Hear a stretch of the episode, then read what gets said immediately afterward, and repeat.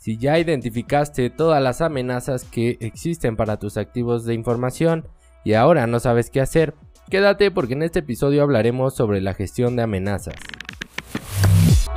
Mi nombre es José Luis Cruz Bringas y te doy la bienvenida a este podcast de ciberseguridad, donde explicamos de forma sencilla cómo proteger tu negocio.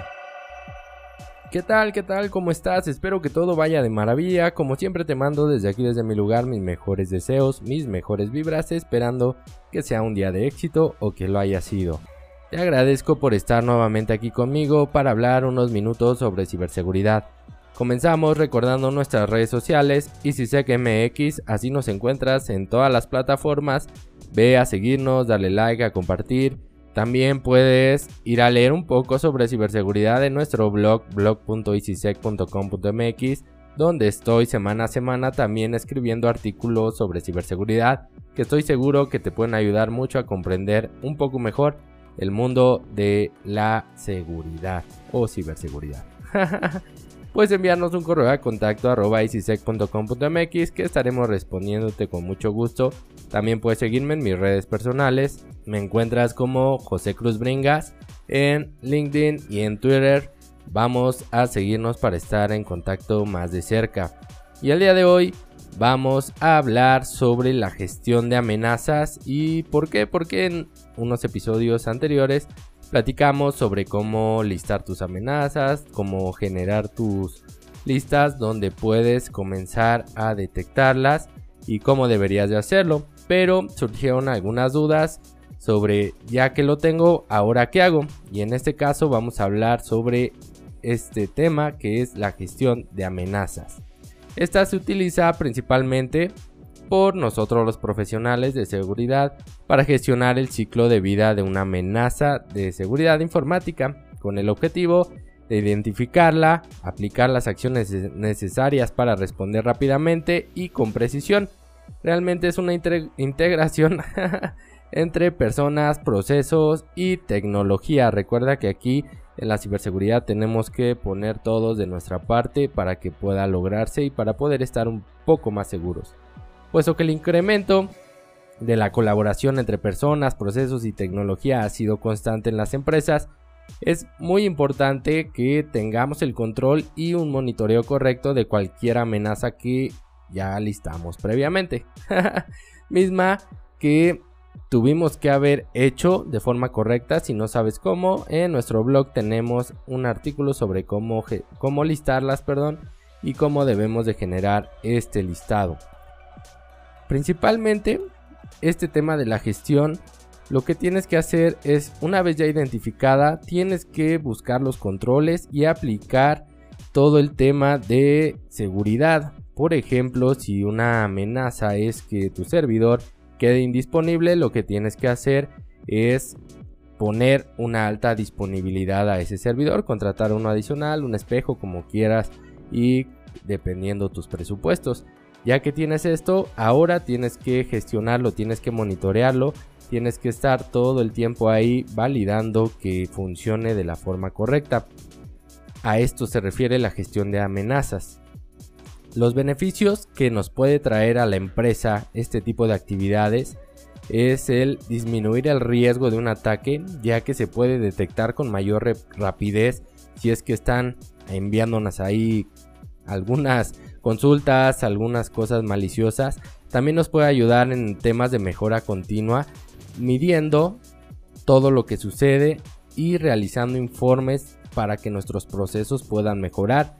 También nos va a ayudar en el aumento de las habilidades del equipo de seguridad, ya que van a comprender mejor cómo funciona tu operación, van a trabajar con base a el negocio y van a darle ese plus de seguridad que muchas organizaciones no tienen y que espero que la tuya sí lo tenga.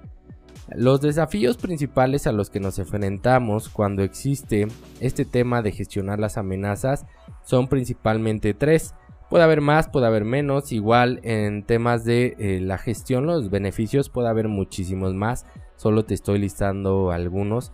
Pero los desafíos que tenemos o el por qué luego tenemos problemas con la gestión de estas vulnerabilidades es por uno la falta de visibilidad. ¿Por qué la falta de visibilidad? Normalmente no contamos con la visibilidad completa de las amenazas en un contexto relevante, incluidas las fuentes internas y externas, lo que te comentaba en el otro episodio, que tienes que pensar tanto interna como externamente. Esto es común y es causado por la falta de integración en algunos casos entre soluciones, procesos, políticas y que son inconsistentes o no están bien definidos dentro de la empresa. Hay que buscar siempre tener la visibilidad porque si no no vas a poder detectar si alguien te está intentando atacar o si alguien ya te está atacando si no ves qué sucede en tu infraestructura.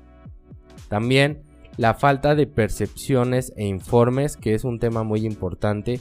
Los equipos de seguridad no cuentan con unas métricas reales de medición y un proceso para obtener estas métricas. Tampoco hay una manera fácil de que ellos puedan crear informes que después muestren como forma de su progreso y el cumplimiento que ha tenido todo el tema de inversión en ciberseguridad. Aquí hay que buscar la forma de generar métricas reales y cómo las vamos a generar. Pues normalmente se hacen mediante el monitoreo, mediante la revisión constante de lo que sucede. Así tú puedes ya generar un umbral de un comportamiento normal en tu infraestructura, en tus usuarios, en tus procesos, en tu política, en lo que sea. Y con base en eso, ahora sí definir qué está fuera y qué está dentro porque así podrías detectar una actividad sospechosa más rápidamente, un ataque, una fuga de información, todo esto mediante métricas. Es importante porque recuerda lo que no se mide no se puede mejorar si no lo podemos mejorar pues ya valió.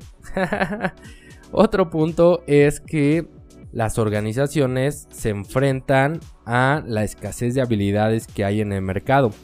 Los líderes de seguridad tienen dificultades para contratar talentos que realmente estén calificados para realizar las actividades y otro, mantener motivado al personal.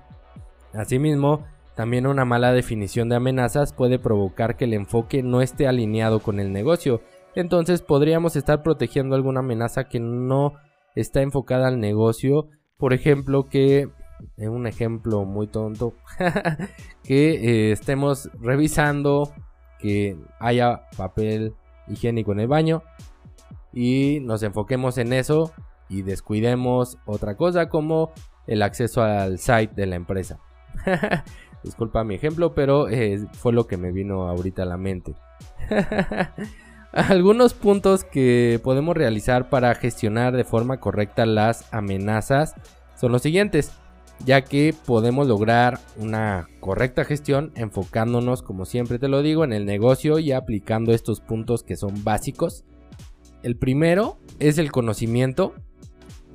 Necesitamos conocer marcos, necesitamos conocer regulaciones, amenazas globales y bueno, estar al día en cuanto a noticias de lo que sucede con los ataques que están pasando día a día, que cada vez son más nuevos, que cada vez actúan de forma diferente, se modifican.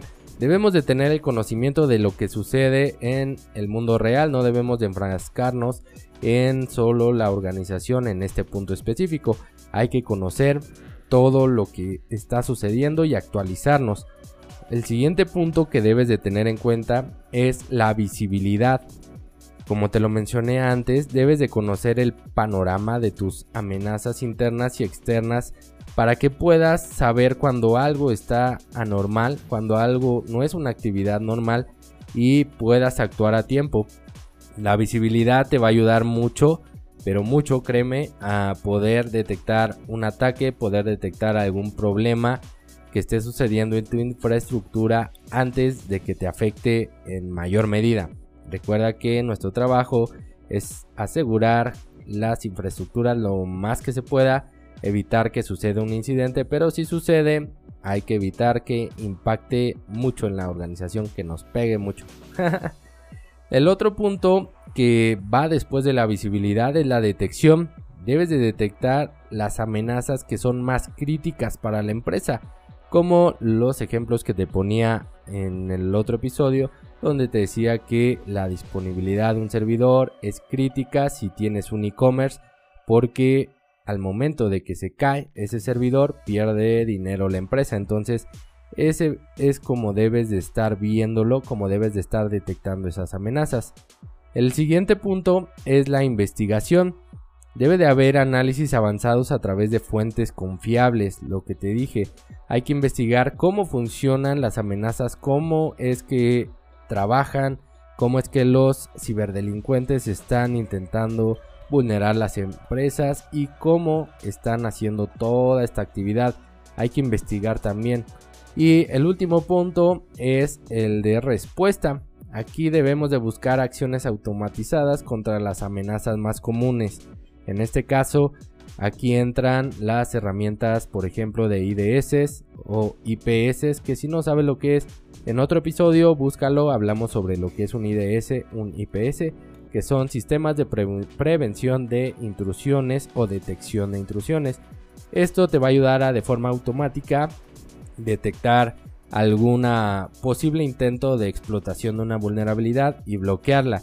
Recuerda que eh, no todo se puede hacer, que hay cosas que se les van a pasar a las herramientas, se les van a pasar a las personas, entonces esto no te asegura que vas a estar 100% eh, protegido porque en seguridad nunca hablamos de ese porcentaje. Hay que disminuir lo más que se pueda el riesgo, pero siempre va a existir uno.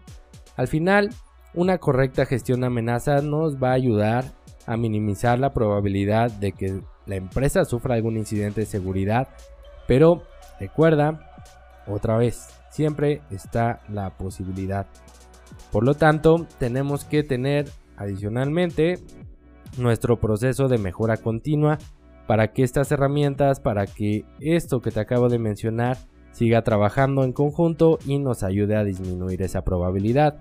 Entonces, para resumir, la gestión es, ya que lo tienes listado, hay que actuar, hay que administrar, hay que monitorear, hay que estar constantemente revisando los cambios que hay en el mundo real, hay que revisar lo que sucede en el mundo para que podamos actuar y prevenir alguna amenaza, algún ataque que pueda sufrir nuestra empresa. Hay que estar al día.